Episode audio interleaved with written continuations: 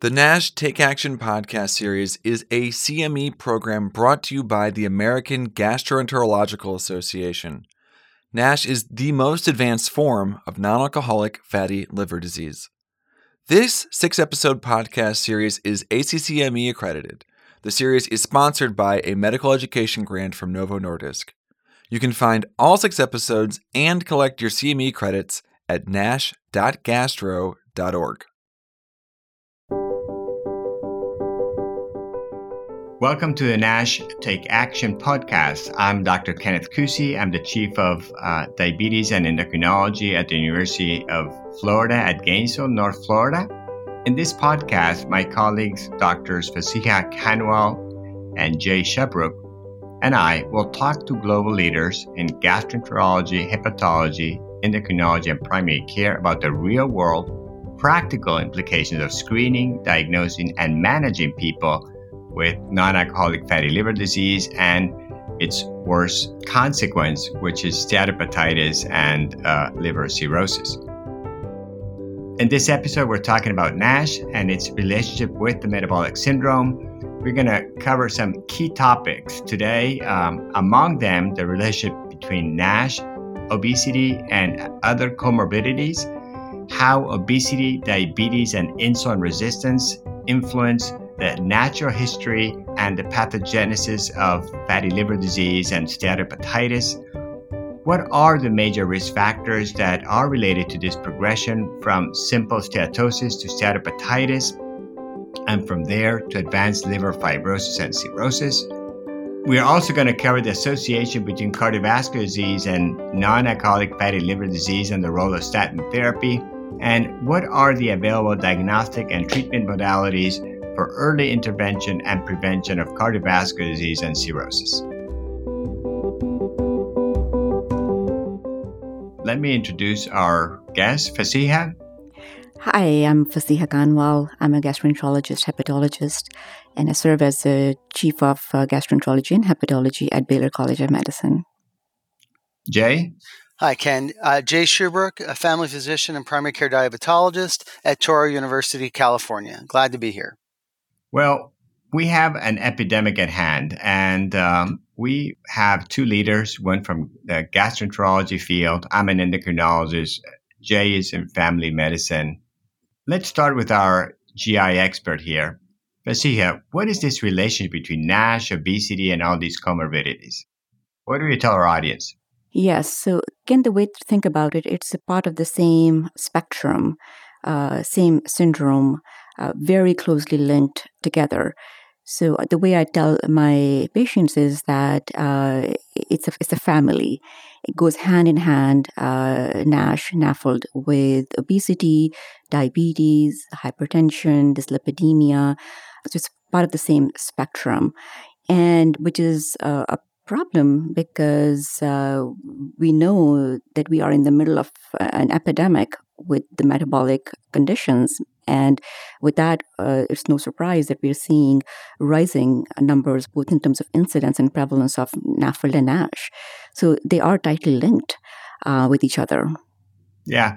So that's a very, very important point. And one thing that strikes me is its relationship with obesity and insulin resistance. So, so Jay, you see in a family, busy family medicine practice, and you're a leader in the diabetes field.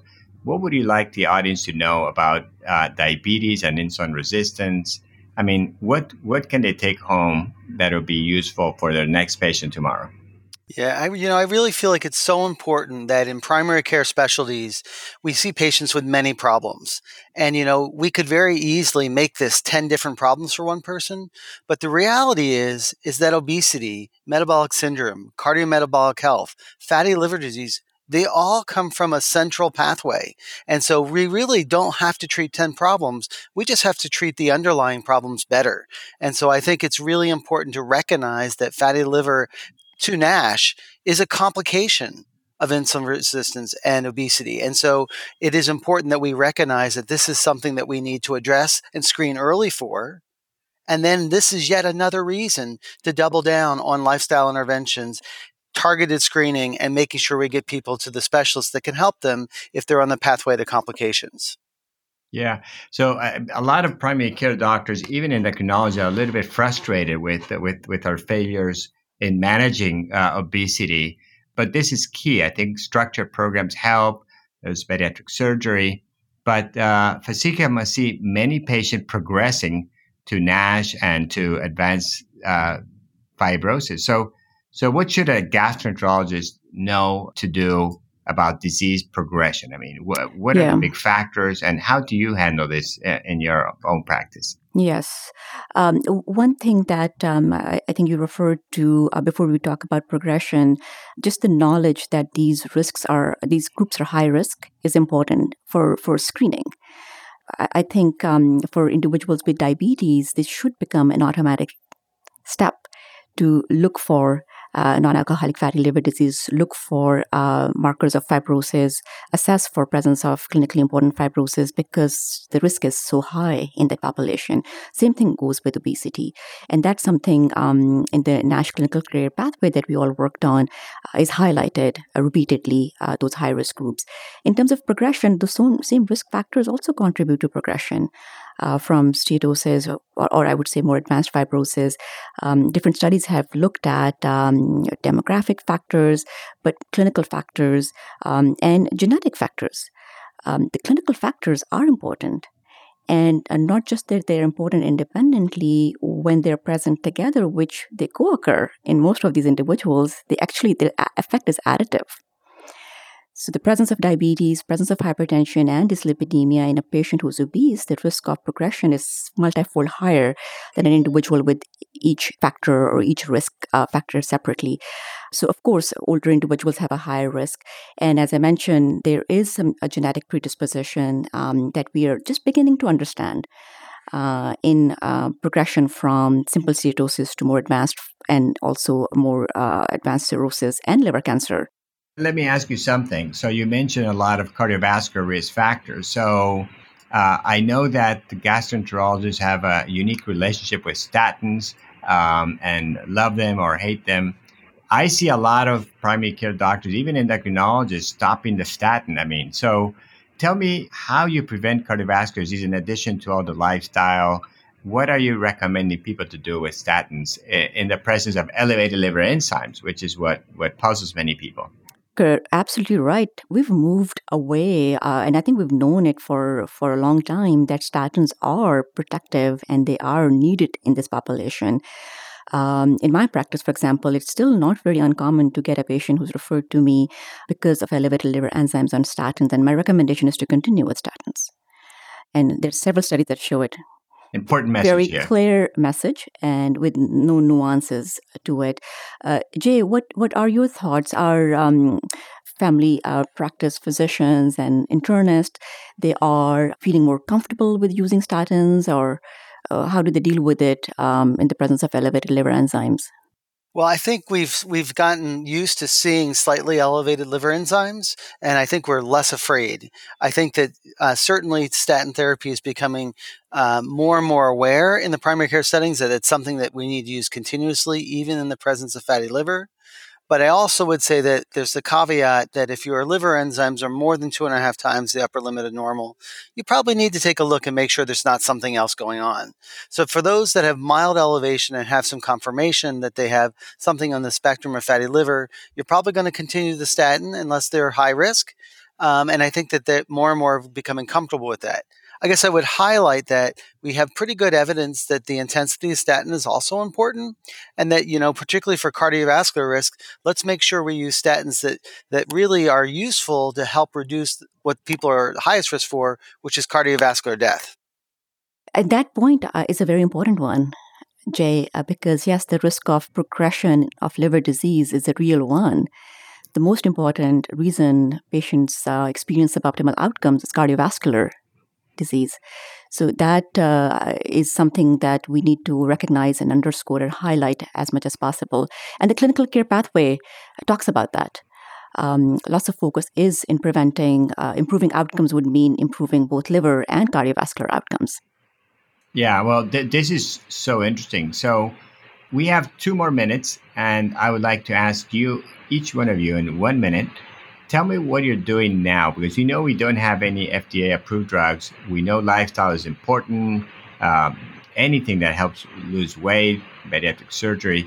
But how are you managing, um, what are your pharmacological options? What do you do with somebody with diabetes who you find out they have NASH?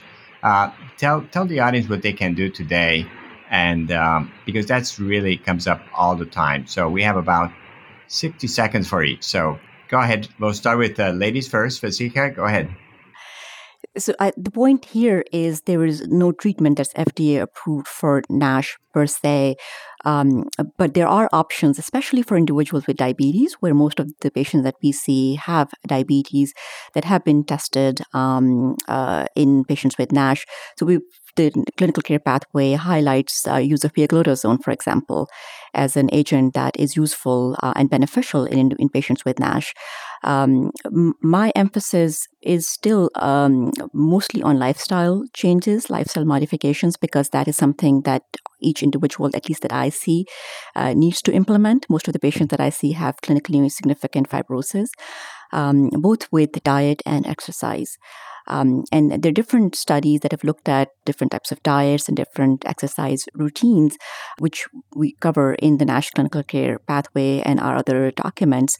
Uh, but the important uh, aspect is that these changes have to be implemented sustainable and, and something that uh, the patients feel um, uh, committed to doing in the long term, because these changes are going to be needed in the long term.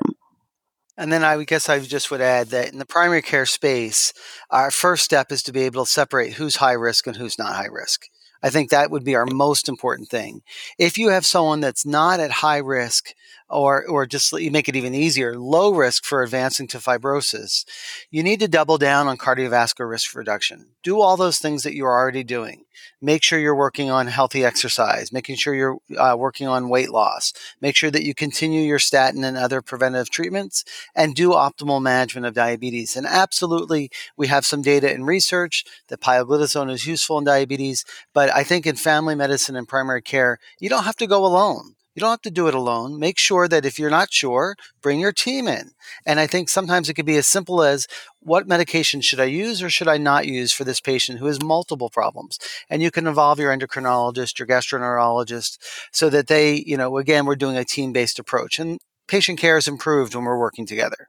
Wow, this is very good. This is dynamite, guys. So I would just have to say that, that this is all very well uh, explained in the white paper that has been published in Gastroenterology Diabetes Care, which is the official journal of the American Diabetes Association, and the Obesity Journal, which is the official journal of the Obesity Society and, and Metabolism. And more importantly, there's a very simplified clinical care pathway uh, available in gastroenterology. So uh, go find them. Uh, the, this is really something very current. I talked to gastroenterologist Doctor Lee Kaplan. He's the founding director of the Weight Center at Massachusetts General Hospital and associate professor of medicine at Harvard Medical School. This is what he had to say. Well, Lee, thank you to have you today. I, I know you have a very busy schedule, but that you have a passion for NASH and metabolic syndrome and obesity.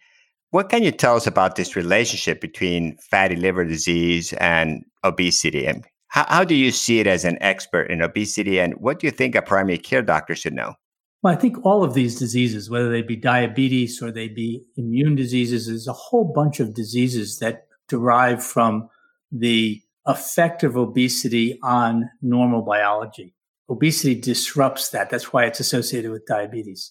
It disrupts the normal signaling processes, endocrine signaling processes. That's why it's associated also with things like uh, blood clotting abnormalities. And it's also associated with cardiovascular disease, renal disease, and liver disease. So if you think of them as just different facets of a complex disruption of metabolic function, it's the easiest way to go. Then the question is, for any given patient, which ones do you have to focus on? So, Lee, I'm, I've been fascinated by this relationship between obesity and diabetes over time, and then I stumbled into fatty liver, and I was very impressed that seven out of ten people with type two diabetes have a fatty liver, particularly if they're obese. And more importantly, I'm concerned about trying to prevent cirrhosis. So What do you think drives this inflammation in the liver? And why is obesity probably the target of treatment? I mean, you mentioned insulin signaling. What do you think about the what's called this uh, lipotoxicity, this this energy-driven fat attack on the liver? Yeah, I mean, I, I think we know far less about it than we'd like. What we know is that some people get fat in the liver. A lot of people get fat in the liver if they have diabetes, if they have obesity, even without diabetes.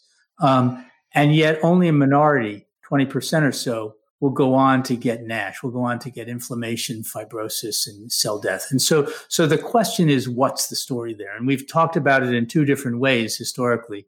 One is that you need two hits. You need to have the metabolic hit, the obesity, the diabetes, and the storage of fat in the liver, and then you need the inflammatory hit. Others have argued that it may be just the, that some people are more predisposed. But whatever it is, there's something that goes on to, to flip a switch that says fat in the liver is going to lead a patient down a pathway toward bad liver outcomes. Figuring that out is what we have to do. Right now, what we really need to do is find those patients, because those are the patients who are going to get into trouble, particularly with respect to liver disease. Well, that's a great point. Primary care doctors always come to me and and say, how do we do this? And there's other podcasts on the diagnosis. But what what has been very um, perplexing to me is that we have two individuals with a uh, overweight or obese, and one has severe steatohepatitis or cirrhosis, the other doesn't.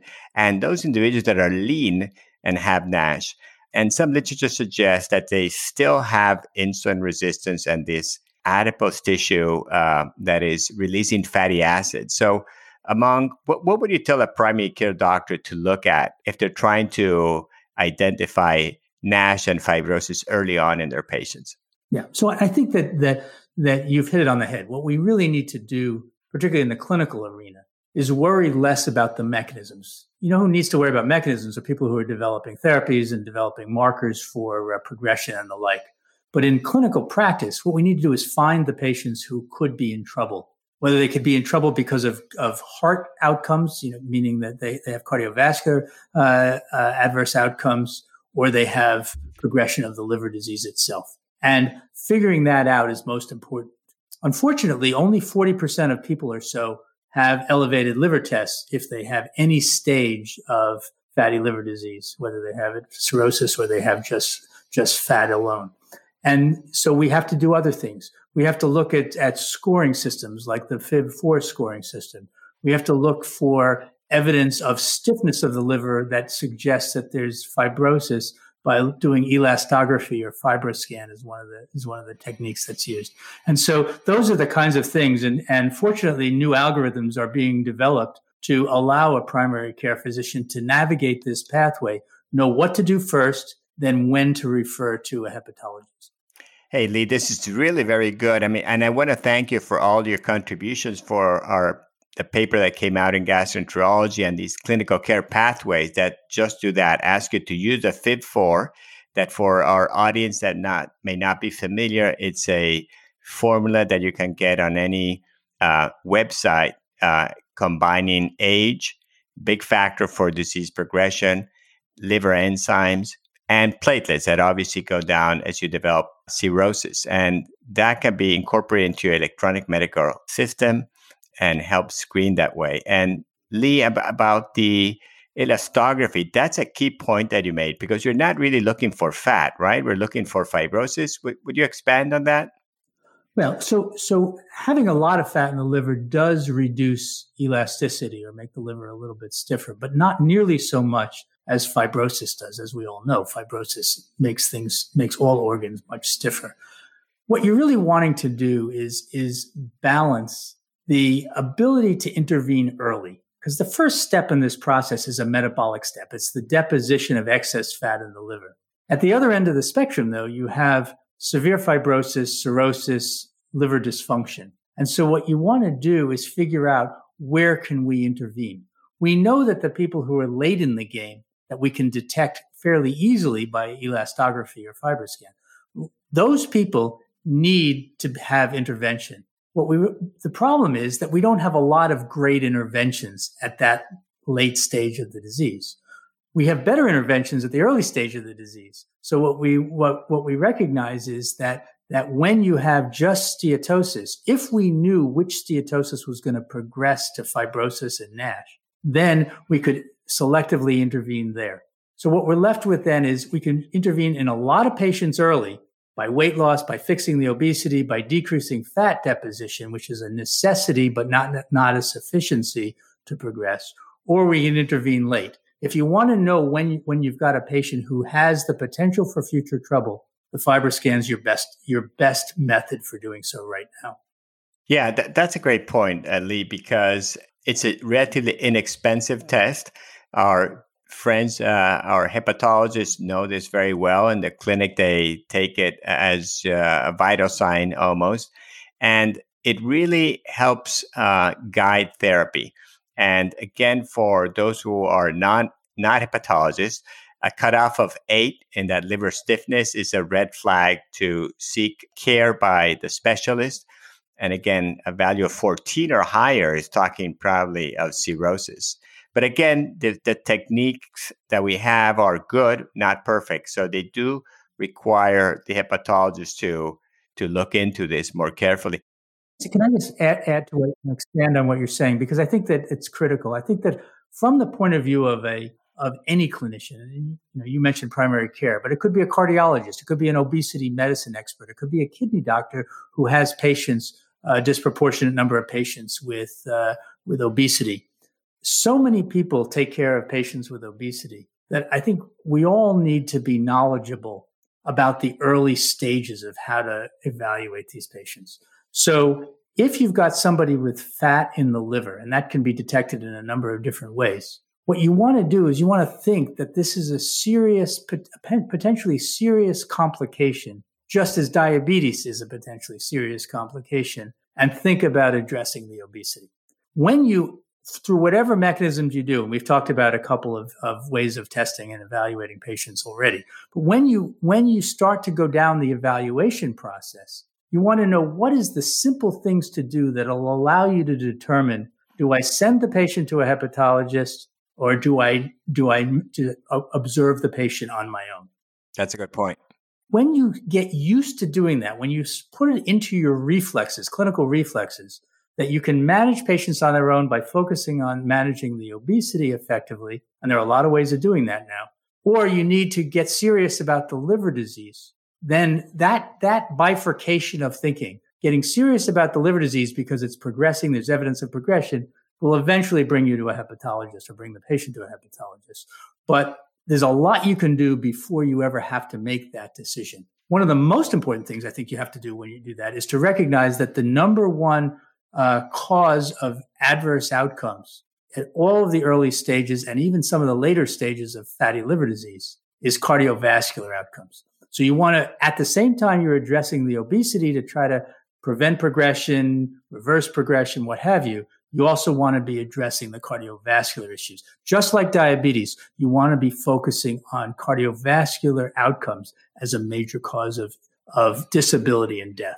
Well, that that you, you made a number of great points, Lee. So I'm going to break this down a little bit. So we're going to talk about the cardiovascular disease in, in a couple of minutes. Before that, the F I B four numbers to remember are, if it's below one point three, probably little chance of having advanced liver cirrhosis or advanced liver disease and cirrhosis. If it's above two point six seven, probably you're already uh, fairly advanced. And unfortunately, a large number of people fall in between that one point three and two point six. So in that group, which you need to do additional tests.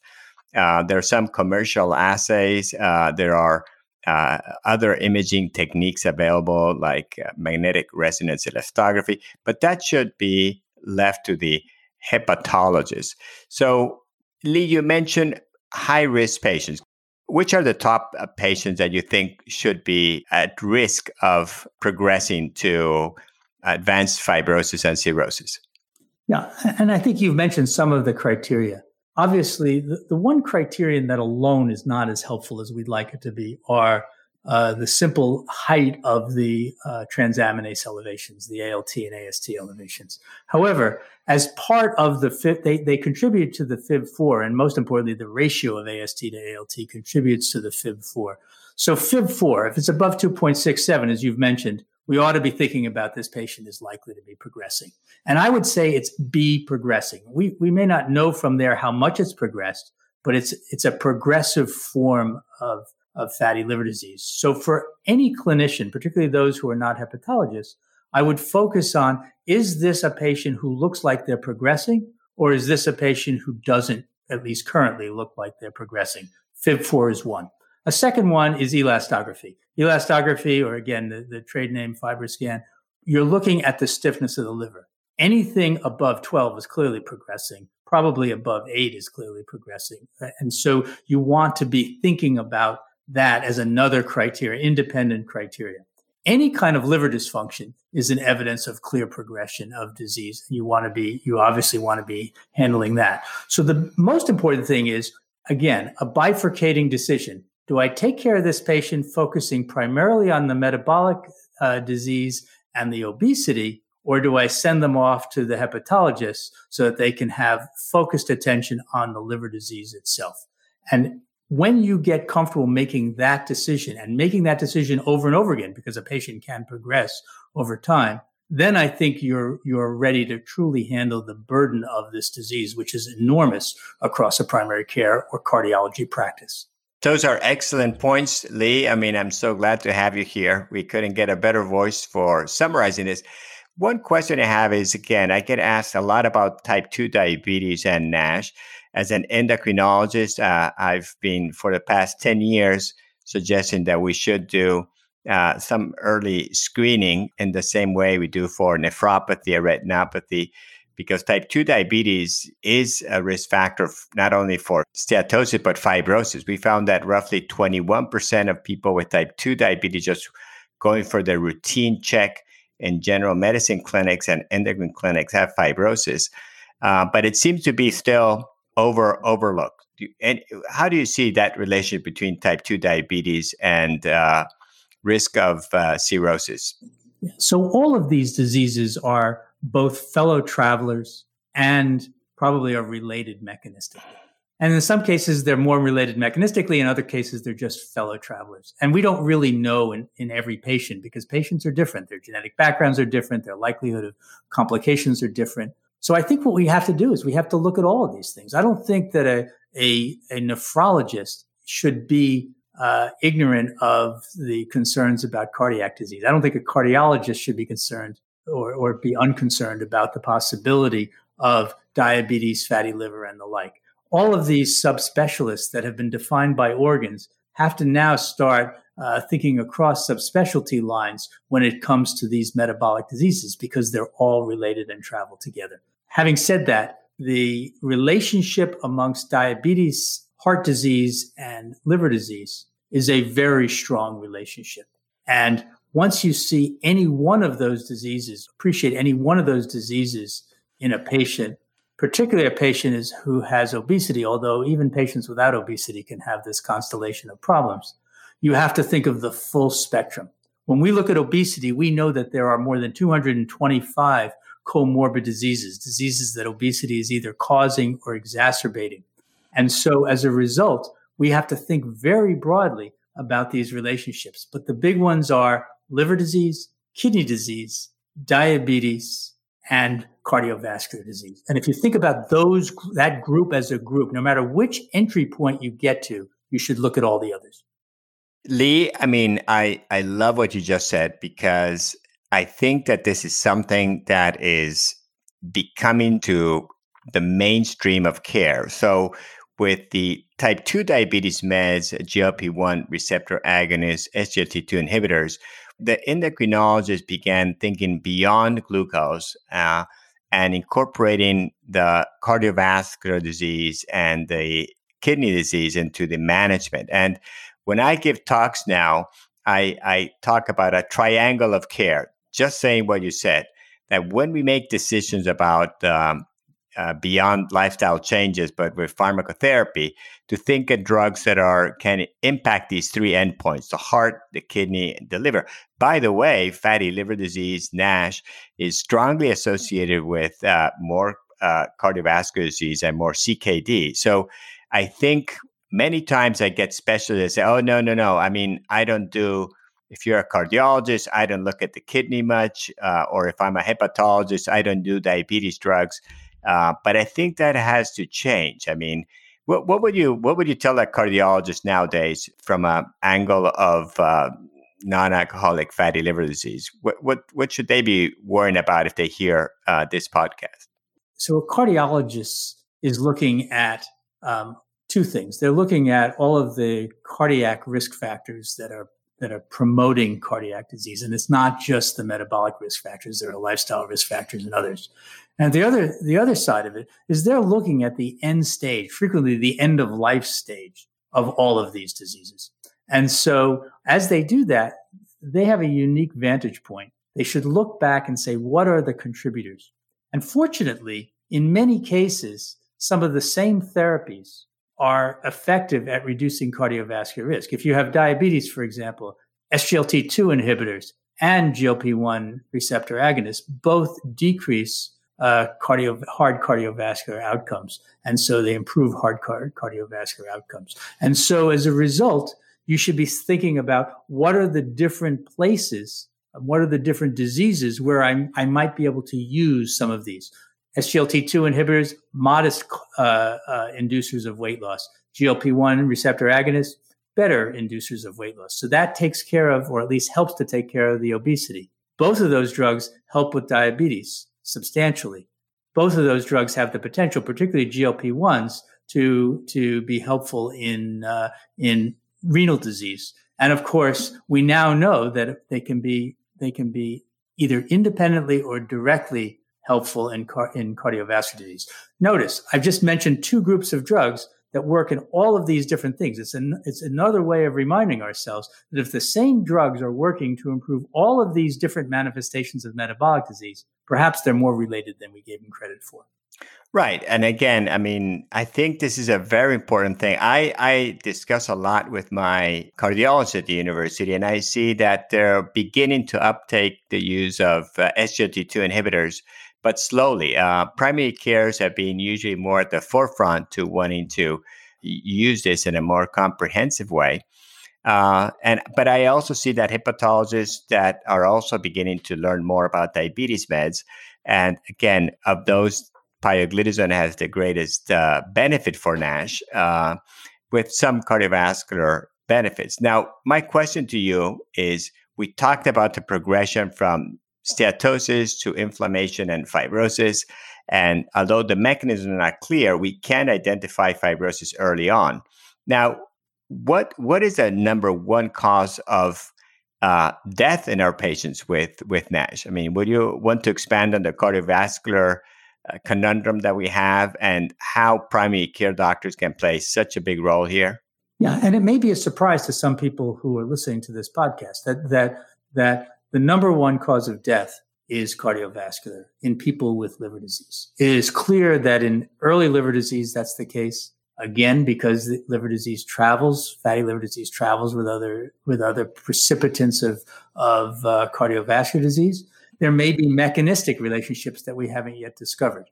Even in later stages of liver disease, Um, you'll see that the primary cause of death is, is heart disease. So we, as hepatologists, we can't be ignorant of the fact that a disease that is becoming the number one cause of liver transplantation is still causing most of its death through the, through the cardiovascular pathway. And so because of that, we have to remember that we have to pay attention to the cardiovascular outcomes as much as diabetologists do, as endocrinologists do, as, as, as uh, kidney doctors do, and of course, as cardiologists themselves do. So in all cases, we have to be focusing on that cardiovascular, out, that adverse cardiovascular outcome, even as we address the liver disease, even as we address some of the other complications of obesity. That's really a very, very important point and take-home message. Cardiovascular disease is perhaps the greatest reason to identify steatosis and to treat people with fibrosis. Um, so liver disease, of course, overcomes mortality as you travel from compensated to decompensated cirrhosis. But we need to do more. So, so in a nutshell, maybe, which would be the best diet? And do you think we're underutilizing bariatric surgery in this population? Yeah. So the, these get to be stickier questions, because now we're getting into weighing the alternatives, and, and we're not there yet. We need more data. We need more understanding. But what we know today is that all therapies for obesity and, and by extension for metabolic disease have an enormous patient-to-patient variability. You can swear by your favorite diet. You can swear by your favorite medication. You can even swear by bariatric surgery. But when you treat hundreds or thousands of patients, you'll see a very broad distribution of outcomes. So what's the best diet? The best diet is the diet that works for that patient, and truly effective diets in terms of ha- having a major impact over a long period of time probably are beneficial for ten to twenty percent of patients. You get to medications, you're going to see the same kind of thing until you until we see the new generation of more powerful medications for treating metabolic disease start coming forward. You mentioned pioglitazone. We can talk about the G L P one receptor agonists. We can talk about a whole variety of different categories of medications that are emerging that look to be far more effective. With respect to bariatric surgery, bariatric surgery has has the unique benefit of being very effective for uh, treating obesity, the most effective therapy we have today, even though there's a, a variation from patient to patient, and also appears to have weight loss independent effects on metabolic function, particularly diabetes and perhaps kidney disease and liver disease as well. So I would say we need to we need to keep all of these things in our armamentarium in our hands when we use bariatric surgery, which is still a minority, a small minority of patients overall. We frequently end up combining it with more intensive lifestyle interventions and medications to get the greatest benefit for any given patient. If the disease looks progressive, you don't want to be bashful about treating it. Right. In progressive and chronic diseases like liver disease, heart disease, it, it's not really a, a destination. I mean, the the, the, the journey is really the, the, the work. And uh, it's a chronic effort that we do with our patients uh, day in and day out. Now, one thing that is important to me in terms of talking about progression of cardiovascular disease is the role of statins. So I get many patients where statins have been discontinued because of mild to moderate elevations in liver enzymes. So w- what would you say about uh, the use of statins in NASH? Yeah, so I, I think that that that NASH is, or, or or fatty liver disease is the number one cause of, of liver disease right now. And so when you see elevated liver liver tests, although they're, they're only elevated in a minority of people with fatty liver disease, they fatty liver disease accounts for a very large portion of the people who have isolated elevated li- liver enzymes. So it stands to reason that if you've got elevated liver tests, you've got to evaluate them. forty years ago, we just let them pass. Today, we can't afford to let them pass. We've got to identify the autoimmune causes of elevated liver tests. We've got to identify the the uh, viral causes, the toxic and, and drug-induced liver disease causes, and we also have to identify fatty liver disease. When somebody has fat in the liver, when therefore they have fatty liver disease, regardless of whatever else they might have, we have to keep in mind the cardiovascular outcome story. And we really should have a high threshold and demonstrated poor, poor liver outcomes of statins before we discontinue them. That doesn't mean you never discontinue them, but it means the vast majority of the time, the elevated liver tests and even the variation in the, in the height of that elevation, which is normal in fatty liver disease, is not due to the, to the statins. And if you don't demonstrate that it's due to the statins by repeated testing, then you probably ought to keep the statins on board. Exactly. So I learned from my friends in the liver field that statins actually have a lot of beneficial effects on liver cells at different, um, at many steps. But from a practical point for clinicians, for the most part, you can keep the patients on the statin at least if the liver enzymes are not higher than three or four or five times. And if you have any doubts, just keep them on the lowest dose. Or if you think they're inducing harm, you can stop them for a brief period of time and, and reevaluate. For, for guidelines from the American Association of Study of Liver Disease and all over the world have recommended to not discontinue statins because of the very high risk of cardiovascular disease. I think it's also important to reemphasize what you said earlier, which is that that we're looking at a chronic disease, and a chronic disease is a long path. And, and so you can make adjustments. You can test out whether the statins are associated with the elevated liver tests. You can you can you can go further if need be with biopsies if if it's absolutely necessary. But the most important thing is to is to take a very long view, whether it's liver disease, obesity itself, diabetes, heart disease itself, or kidney disease. These diseases will evolve and progress or regress over time, depending upon how we handle them. What we do between today and next month is far less important than having a strategy for managing these patients and, and the diseases in all of their manifestations over a period of years and decades. So, Lee, I'm trying to wrap up here. Um, and one aspect that you made Uh, a point over and over is not to rely just on elevated liver enzymes. And that's a great point. I mean, it's a minority of patients with fatty liver disease have liver enzymes above forty. That cutoff is same as let's diagnose diabetes with an A one C of seven and a half. It's a high cutoff, and lower ones have been proposed. An easy number to remember is thirty. Uh, if you have A L T above thirty, it's likely you have a fatty liver and probably inflammation. But more importantly, if the A S T is is going up um, in the mid-thirties, the chances of fibrosis are higher. But go to your me- electronic medical records, try to see if there are prior studies showing fatty liver, or if you are a high-risk group, consider doing an ultrasound, ideally an elastography test. But I think The, the the main point that I uh, loved from all your comments is think that this is a condition that's serious and that can have a huge impact from, from an early diagnosis. So we don't know what the mechanisms are, but as you said, Lee, cardiovascular disease is a, is is the thing that we want to prevent in these people. So if we want to close, Lee, I mean, what would be your key three thoughts for our audience in trying to uh, change uh, or improve what they're doing on a day-to-day basis?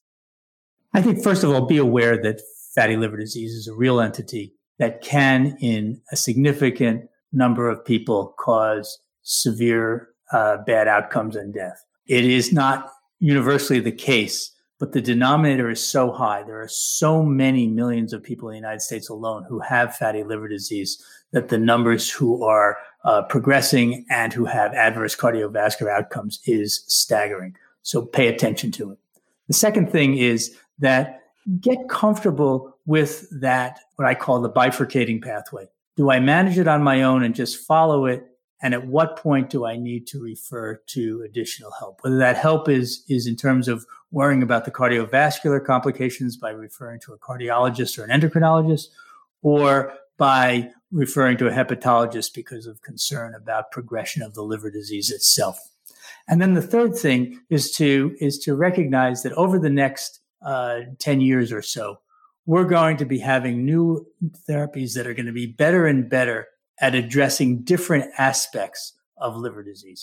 We're going to be able to address the early aspects in terms of the uh, deposition of fat in the liver. And although that is not necessarily the worst thing in and of itself, it still increases cardiovascular risk, and it still can lead to progression. We'll also be developing new therapies in terms of the, the inflammation, the fibrosis, and then the end-stage complications of all of these processes. So we're going to need things to prevent, uh, need therapies to prevent the cirrhosis and try to reduce the, the necessity for liver transplantation. We're going to need therapies that are going to uh, prevent hepatocellular carcinoma, which is an unfortunate outcome here. And we're going to need therapies that have a demonstrated ability to reduce cardiovascular risk. But that's the third thing. I think for a primary care provider, take it seriously, know when to refer, and know that help is coming. Nobody could have said it better, Lee. That's why I love having these conversations with you. So there are a lot of new developments coming. Our mission now as clinicians is to think about it and think about the screening in the same way we do for diabetic microcomplications. Uh, and finally, remember, as Lee said, there are things you can do now. Weight loss helps significantly in proportion to the success in achieving that. The problem is there's variability in the response of fibrosis. So that's why uh, some diabetes medications, uh, as Lee mentioned, G L P one receptor agonists, particularly liraglutide and semaglutide tested uh, more directly, and pioglitazone can help. Vitamin E has also shown benefit in people without diabetes. So there are things you can do today. And don't forget about bariatric surgery. So, Lee, uh, I don't want, don't want to abuse your time. Uh, if not, you're not going to come next time. I invite you for a cup of tea. So thank you for for this really brilliant uh, perspectives on the management of, of fatty liver and of fibrosis. And uh, any final thought? No, I think that uh, I think that, that it's been a, first of all, it's been a pleasure to participate, and uh, I think that. Uh, Just as uh, sleep apnea was something people didn't pay a lot of attention to twenty-five years ago, uh, and we're paying attention to it now. Just as diabetes was something we didn't pay attention to fifty years ago, and now we pay a lot of attention to it. Uh, I think we're moving in that direction for fatty liver disease, and I, I think that having programs like this are very, very helpful. So thank you for inviting me, and thanks for uh, the opportunity to talk about it. Thanks, Lee. And, and for the audience, if you want to learn more, uh, go to the uh, proceedings of our work with Lee and, and a group of experts from primary care, endocrinology, and hepatology, uh, published in Gastroenterology and the Clinical Care Pathways. And I'm sure there are going to be a lot of new developments that are going to rapidly uh, change this field. But I think with uh, what we learned today from Lee, uh, we got a, our task ahead uh, well defined. Thank you, Lee. Take care. Bye-bye. Thank you, Fasiha and Jay, uh, and, and special thanks to my guest, Lee Kaplan. Thank you all for joining us for this episode on NASH and metabolic syndrome. You can find the other five episodes in this series, uh, the NASH Clinical Care Pathway, and more resources at the program's website at nash dot gastro dot org. Thank you for listening today. Visit nash dot gastro dot org to get your C M E credits and find clinical pearls and a full transcript of this episode. Be sure to listen to the other five podcasts in this series on N A F L D and NASH, covering important topics like diagnosis, management, and team-based care.